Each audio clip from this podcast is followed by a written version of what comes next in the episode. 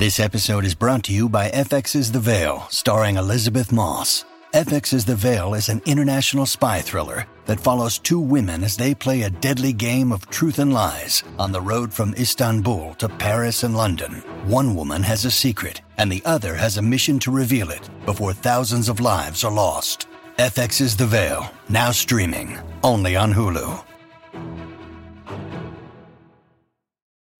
When you need mealtime inspiration, it's worth shopping Kroger, where you'll find over 30,000 mouthwatering choices that excite your inner foodie. And no matter what tasty choice you make, you'll enjoy our everyday low prices, plus extra ways to save, like digital coupons worth over $600 each week. You can also save up to $1 off per gallon at the pump with fuel points. More savings and more inspiring flavors make shopping Kroger worth it every time. Kroger, fresh for everyone. Fuel restrictions apply. And I just want to really drive home the fact that, like, just remember if we don't like certain characters, whether that be Anakin or Reva or uh, Obi Wan, whatever, whoever you don't like, just don't direct it towards the actors, direct it towards the writing, towards the characters and how they were written and portrayed. Hey guys, what's going on? Welcome back to another vid. Today we're going to be covering Ewan McGregor, Hayden Christensen, and Moses Ingram answer seven Star Wars questions from Vanity Fair.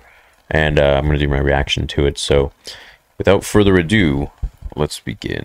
My name is Hayden Christensen. My name is Moses Ingram. I play Anakin Skywalker. I play Reva Sevander. And I play the part of Obi Wan Kenobi.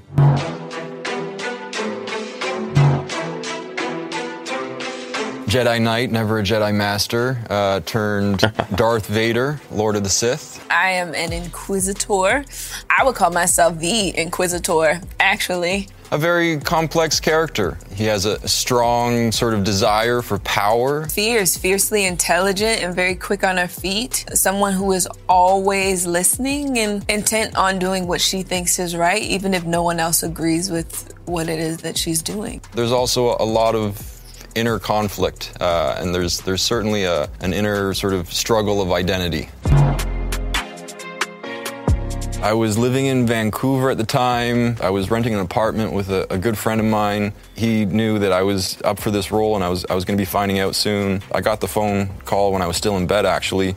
I remember coming out of the room just like an ear to ear grin on my face and my roommate looked at me and he was like, "Is that, you know, is that smile what, you know, what I think it is?" And then so I I I lit up an imaginary lightsaber, you know.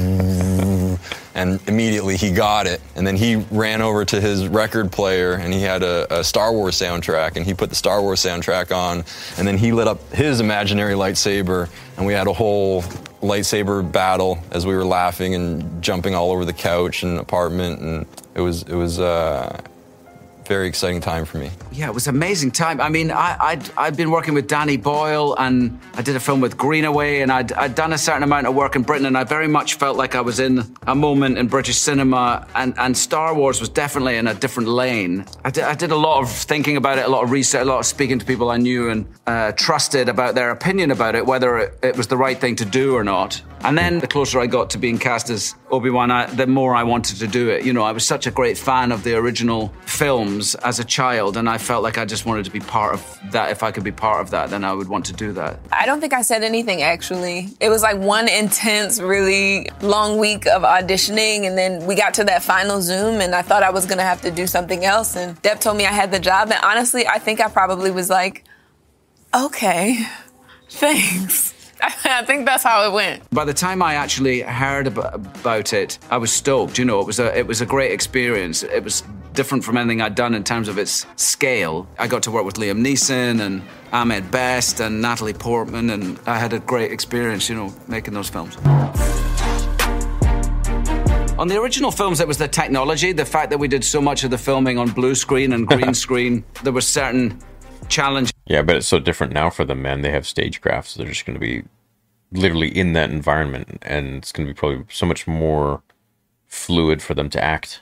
Just with that, the fact that there was so little of the environment there. In episode two, for instance, I spent a lot of time with some tall alien people who weren't really there. So that that was challenging as for an actor to make that all realistic. Well, this one required a lot more athleticism than anything else. We did about four months of training before we ever even hit the stage to start acting. And so it just took a lot to pull everything together in that way? I always had a tough time not making the lightsaber sound effects when I was when I was doing my lightsaber scenes. Just because you're you're sort of it's like muscle memory from being a kid. I always have the, the acting challenge of like playing a younger Alec Guinness, and that's my great joy in doing this is to, is to feel like I'm moving towards becoming Alec Guinness. You know, that's always what I'm trying to do. Well, uh, it's difficult to p- pinpoint a favorite scene. Some of them are so long ago. Oh, I, it's it's really hard to pick just one. There were a, a number of scenes that were very memorable. Working with Hayden again was a great pleasure. To be coming back with him after so long, since we, you know, 17 years after we finished episode three, was uh, was great. The first scene that we shot on the very first day, it was stepping off of our ship, and I remember thinking to myself, "Oh my God, this is this is huge. And there were like air cannons and so many people. And I think my first thought was, don't, don't mess this up. don't mess this up. At the end of, of, episode three, when the Darth Vader helmet comes down and he's officially encapsulated in the suit, that for me was, was a very big moment. And I, I remember that very well. Our costume designer, Suttirat, did such an amazing job building. So in that scene, um, there's a moment where a lot of people have noticed that when this when the mask is being put on, Anakin can be seen or Vader can be seen mouthing something. And what a lot of people speculate is it says, Padme, help me. Just as it's being put on.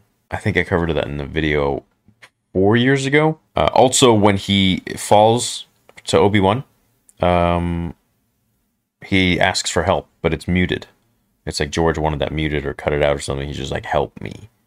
And then like Obi Wan didn't. He's like, I hate you. So, kind of cool.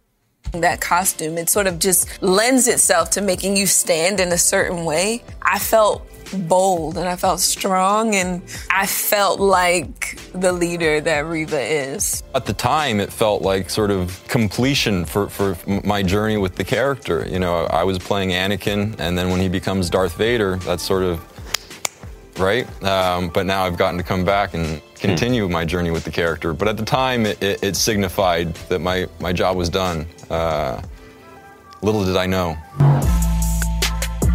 Dude. Probably so the biggest thing is that it already has millions of fans. And I think the thing that's daunting is that whether people like it or not, I'm absolutely going to hear about it. And that's scary. I don't know that it's, it's changed my view of Star Wars. Yeah, so I just want to like quickly say before we continue, regardless. Hey, it's Kaley Cuoco for Priceline. Ready to go to your happy place for a happy price? Well, why didn't you say so? Just download the Priceline app right now and save up to 60% on hotels. So, whether it's Cousin Kevin's Kazoo concert in Kansas City, go Kevin, or Becky's Bachelorette Bash in Bermuda, you never have to miss a trip ever again. So, download the Priceline app today. Your savings are waiting To your happy place for a happy price. Go to your happy price, Priceline. What we think of the characters, uh, Reva, whatever, Anakin, whatever.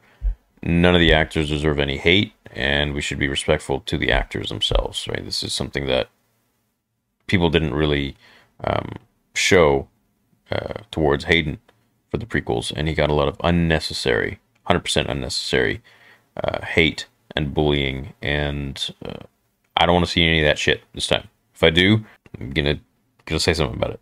Star Wars and this character, as much as as it's just sort of further informed the story and these characters, and that was kind of what was was really a appealing about it for me was that we were given the opportunity to, to sort of flush these characters out just a, a little bit more. It's also super exciting to be joining a project in which I don't have the same things to live up to as Ewan and Hayden do. I am coming in as somebody who's never been here before, and so nobody is looking for me to be something specific, and I sort of have free reign to be who I think Reva is getting to come back and play Darth Vader yeah. and this sort of the notion Unless that we you were overshadow someone going to get a glimpse into the experience of being Darth Vader, I thought that had a, a tremendous amount of value. So it, it's really just been about further informing these characters. I, I felt has been sort of very satisfying. You know, I wasn't a big fan of Star Wars before this. I knew like the cultural pinpoints, like. That's promising. That's great. Like. That's always what you want to hear. Vader, uh, Luke, I am your father, Obi Wan, those things. But I think what I've appreciated is the depth of the world that George Lucas built and the escapism it provides so many people and provides myself now. I've been very, very happy to join the universe. You know, not everyone is, and I meet a lot of people that who are just like they like, you know what? I never watched Star Wars, and I'm just like, yeah, man, it's not everybody's thing. Like, you don't have to watch Star Wars.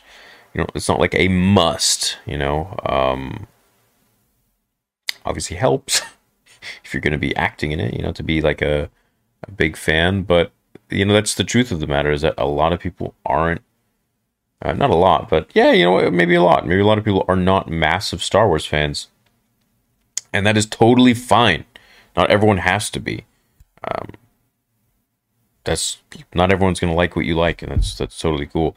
And I'm glad that she's now into it. Like this is maybe her way of like getting into this world, you know, or maybe it's just a job. I don't know.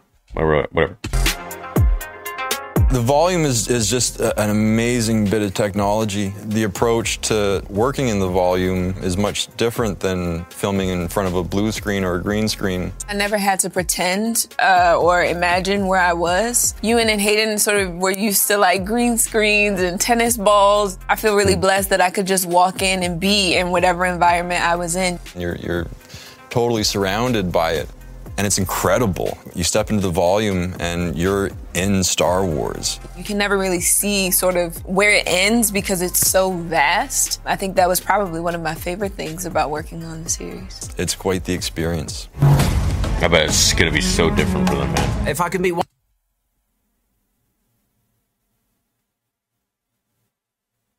Dude, that was my outro music.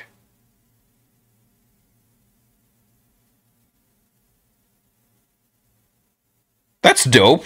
Of all the songs. What? Things about working on the series. It's quite the experience. If I could meet one Star Wars creature, who would it be? Well, I'd like to meet Jar Jar again. I guess I'm gonna go with Yoda, just to see if I could get some of his wisdom. Maybe some of his knowledge might might rub off on me. I loved working with Ahmed Best, who played Jar Jar Binks. Maybe we could bring him back. Dude. uh, what the hell? That's so cool. well, I'm glad that they're happy and they're, uh, you know, uh, back in Star Wars. And of course, uh, I can't wait to see what, you know, Ewan and Hayden um, think about the this this new way of acting with this volume with stagecraft. I bet it must be quite a different experience because if you've ever seen the behind the scenes stuff for the prequel trilogy, it is literally all blue. Like the whole thing. The steps, the ground, every the ceiling, the walls, blue. Everything's blue. The only thing that's not blue is them. I'm blue, damn it. So for them it was probably a blast. I hope to one day experience that. That's what I'd love to do for my second episode of my fan film, my Vader fan film. It's just very expensive, and to like book that, you know, you got to do it in advance quite a bit. But um, I'm trying. I'd, I'd love to be able to get that. But if not, then you know we'll go prequel style, man. Blue screen, green screen. We'll see what we can do. Well, I'm very excited for this show.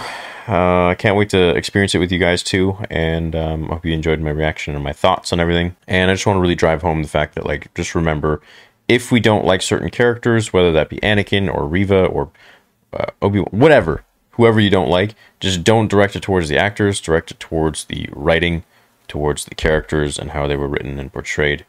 Um, not by the actors, but by the uh, literature itself. So on paper. All right. Well, love you all. A few more days. Just about a week left, and under a week now, and um, couldn't be more stoked. So see you guys later. May the force be with you.